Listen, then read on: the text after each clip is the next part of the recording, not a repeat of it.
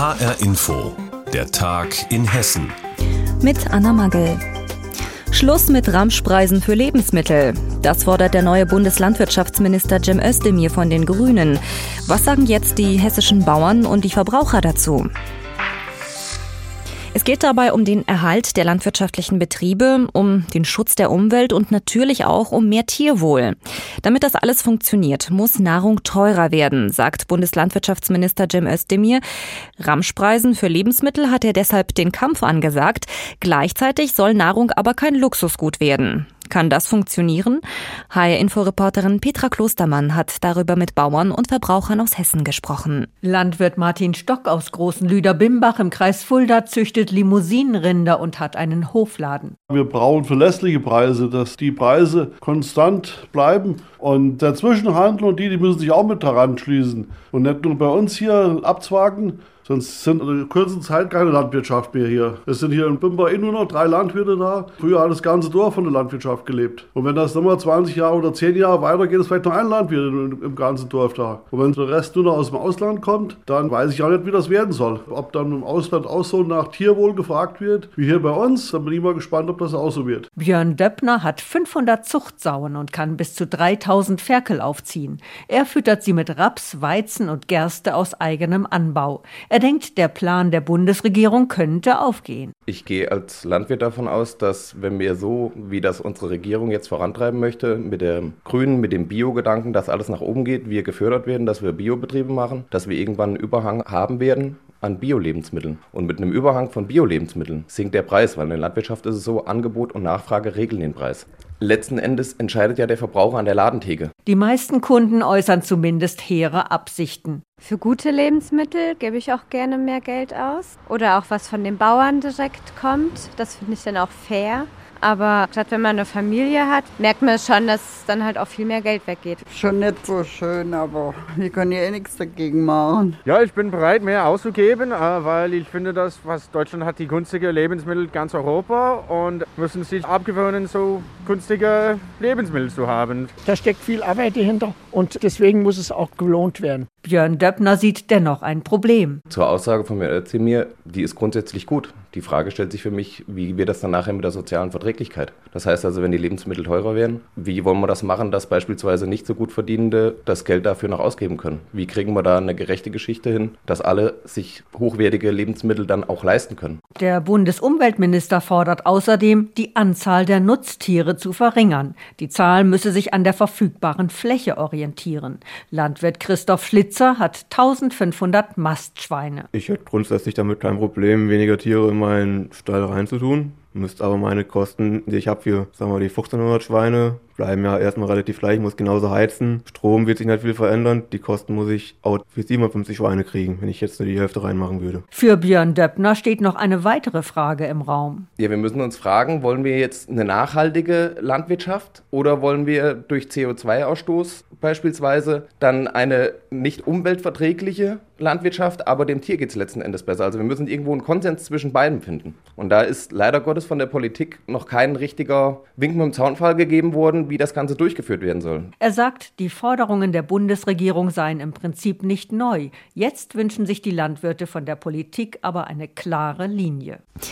Teuer, aber dafür gut. Das sollen die Lebensmittel künftig sein, zumindest wenn es nach Bundeslandwirtschaftsminister Jim Özdemir geht. Was die Landwirte und Verbraucher in Hessen davon halten, darüber hat uns Petra Klostermann informiert. Stadt und Land, das war lange ein großer Gegensatz. Während die Großstädte pulsierten, schien das Land dagegen immer leerer und öder zu werden. Inzwischen sieht das etwas anders aus. Die Städte sind sehr teuer geworden und der Trend zu mehr Homeoffice, tja, der ersetzt so manche Pendlerstrecke.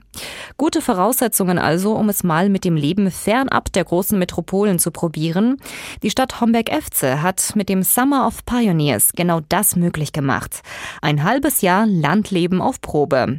Und jetzt hat Homberg ein paar neue Einwohner. HR-Inforeporterin Juliane Ort hat sie getroffen. Ja, das war definitiv eine gute Entscheidung. Ich glaube, das war sogar eine der besten Entscheidungen, die ich bisher in meinem Leben getroffen habe, sage ich mal. Julian Schmelzle würde es wieder genauso machen. Sich beim Summer of Pioneers bewerben und dann gleich da bleiben. Das Angebot aus Homberg-Efze kam für ihn und seine Frau Christina genau richtig. Die beiden hatten die Nase voll von ihren stressigen Jobs in der Filmbranche und arbeiten für die Miete. Naja, also die Städte sind überfüllt. Ne? Also es ist super teuer, in den Großstädten zu leben, äh, Miete zu bezahlen, den Lebensunterhalt zu leisten. Und auf dem Dorf, auf dem Land ist Platz. In Homberg fanden Christina und Julian eine Kleinstadt mitten im Grünen. Und vor allem die Gemeinschaft der Pioniere. 20 Menschen von überall her, die für ein halbes Jahr leben und arbeiten in Homberg ausprobieren wollten. Die meisten arbeiten digital und haben ihre Jobs einfach mitgebracht. In Homberg dank Breitbandausbau kein Problem, sagt Christina. Na, hier haben wir schnelleres Internet als in Frankfurt Höchst. Neben ihren regulären Jobs haben die Pioniere in Homberg einiges auf die Beine gestellt. Kino auf dem Marktplatz oder Ausstellungen und Lesungen in leerstehenden Geschäften. Für Julian der Beweis, dass es auf dem Land leichter ist, Ideen umzusetzen. Ich glaube, dass hier eine einzelne Person deutlich mehr bewegen kann. Und das ist doch eigentlich total schön. Also in der Stadt, vergiss es. Kannst ja nicht machen. Sagen, oh, ich will jetzt eine Galerie eröffnen. Ja, viel Spaß beim Miete bezahlen. Neben Christina und Julian haben sich sechs weitere Pioniere entschieden, in Homberg zu bleiben. Auch Lisa Mona Amling. Die Köchin hatte genug von Großstadtgastronomie in Wien. Jetzt kocht sie in der Gemeinschaftsküche der Pioniere am Homberger Marktplatz das Mittagessen für die Kinder der Waldkita. Und bald wird sie Gesellschafterin im Gasthaus Krone.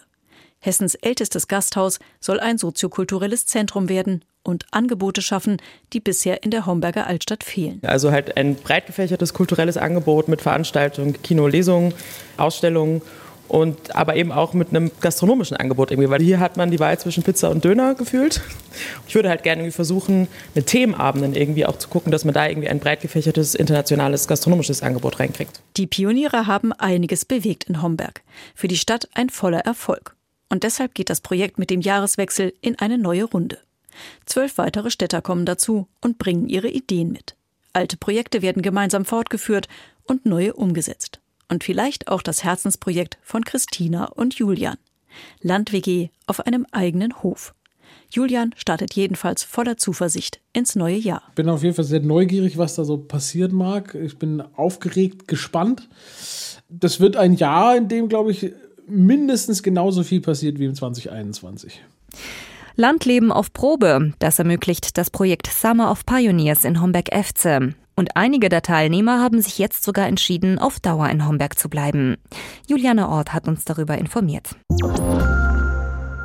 In Rodenbach bei Hanau entsteht ein Neubaugebiet für rund 1000 Menschen. Doch bevor die Buddelei richtig losgeht, graben Wissenschaftler dort behutsam nach Spuren und Relikten, die unsere Vorfahren vor rund 3000 Jahren hinterlassen haben, nämlich in der Bronzezeit. Genau das hat jetzt aber auch Schatzsucher angelockt und die haben erheblichen Schaden angerichtet. Darüber haben wir vor dieser Sendung mit HR-Inforeporter Wolfgang Hetfleisch gesprochen. Wir haben ihn gefragt, Wolfgang, du hast bei der Grabungsleiterin Elisabeth Faulstich-Schilling nachgefragt, was genau ist denn jetzt zerstört worden? Zunächst mal sind Fundstücke gestohlen worden. Was genau will Frau Faulstich-Schilling nicht verraten, aber schon die Epoche, um die es hier geht, zeigt ja, alles, wirklich alles, was da gefunden wird, ist aus Sicht der Archäologin sehr wertvoll. Zumal sie davon ausgeht, dass es dort eine bronzezeitliche Siedlung gegeben hat. Diebstahl ist das eine, das vielleicht noch größere Problem ist, dass diese Glücksritter die Grabungsstätte stark beschädigt haben, und zwar mutwillig. So sind Spuren aus der Bronzezeit für immer verloren gegangen. Da geht es zum Beispiel um menschliche Überreste aus Feuerbestattungen, die können jetzt nicht mehr nach ihrer Lage in den Erdschichten zeitlich zugeordnet werden. Deshalb sind sie zu einem Institut geschickt worden, das diese Asche mit der sogenannten Radiokarbon-Methode datiert, und das ist aufwendig und teuer. Was weiß man denn über die Schatzräuber? Wer tut sowas? Es gibt eine regelrechte Schatzsucherszene, kann man glaube ich sagen, mit Fachzeitschriften, Internetforen, allem drum und dran. Es gibt sogar einen Bundesverband der Sondengänger, der sitzt in Königstein im Taunus. Die Sondis, so nennen sie sich selber, die suchen mit Metalldetektoren den Boden ab, um eben Überbleibsel aus der Vergangenheit zu finden. Das ist erstmal nicht verboten und viele betreiben das auch als harmloses Hobby. Allerdings müssen Funde gemeldet werden und es wird eben dann kriminell, wenn Laien an archäologischen Fundstätten wie in Rodenbach buddeln, wo unter anderem anderem das Hessische Landesamt für Denkmalpflege beteiligt ist. Über die wissenschaftliche Grabung dort war übrigens nichts öffentlich bekannt, um eben keine Glücksritter anzulocken, hat aber, wie man sieht, nichts genützt. Die Schatzsucher, es waren wohl mehrere, die sind sogar mehrmals dort gewesen, dass der jeweilige Grabungsabschnitt zur Absicherung mit Stahlplatten abgedeckt worden war. Das hat sie auch nicht aufgehalten. Sie haben dann einfach am Rand gebuddelt. Es spricht einiges dafür, dass das vielleicht sogar Profis waren. Ganz gezielt gehen jetzt aber auch die Behörden vor. Weil das Diebesgut dem Land Hessen gehört, wurde das LKA eingeschaltet und die Gemeinde Rodenbach bietet 500 Euro Belohnung für den entscheidenden Hinweis auf die Täter. Sagt HR-Inforeporter Wolfgang Hetfleisch über illegale Schatzsucher. Die haben jetzt in Rodenbach bei Hanau eine Ausgrabungsstätte geplündert mit Relikten aus der Bronzezeit und die ist rund 3000 Jahre her. Nicht ganz so alt ist das Kloster Lausch in Südhessen, aber es ist nicht weniger bedeutend, denn es war das erste UNESCO-Welterbe bei uns in Hessen. Diesen Titel trägt das Kloster inzwischen seit 30 Jahren. Ministerpräsident Hans Eichel hatte damals die Urkunde noch entgegengenommen und seitdem ist viel passiert.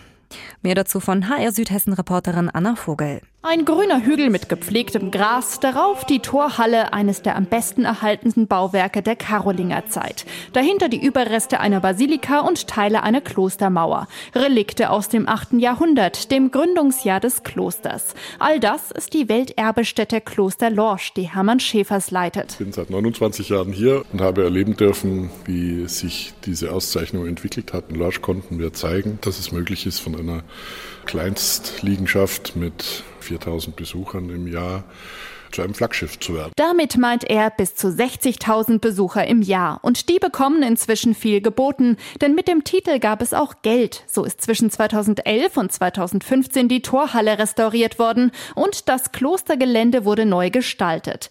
Weil bis heute unklar ist, wie das Kloster genau ausgesehen hat, gibt es jetzt Vertiefungen im Gras. Sie zeigen, wo einst die Klostermauern gestanden haben. Das ist das, was wir hier zeigen dürfen. Alles andere wäre Spekulation und unseriös, findet Schäfers. Der Leiter der Welterbestätte Kloster Lorsch legt großen Wert auf die richtige Vermittlung von dem, was über das Kloster bekannt ist. Ganzer Stolz ist deshalb ein Skelett, das in der Zehntscheuer aufbewahrt wird.